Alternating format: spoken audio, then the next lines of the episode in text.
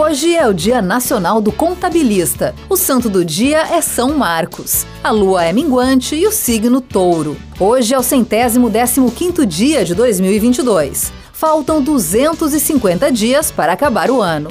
O dia 25 de abril na história.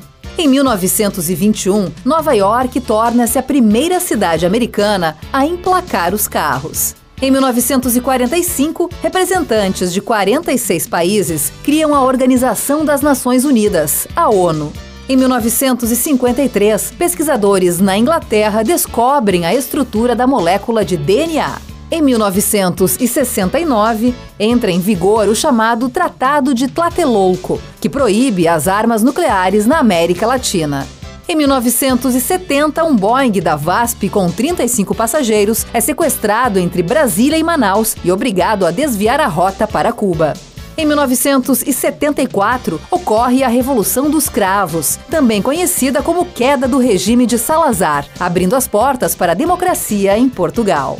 Em 2015, um terremoto de magnitude 7,8 no Nepal resulta na morte de aproximadamente 9.100 pessoas. Frase do dia: Sempre há outra chance, uma outra amizade, um outro amor. Para todo fim, um recomeço. Antonoade Saint-Exupéry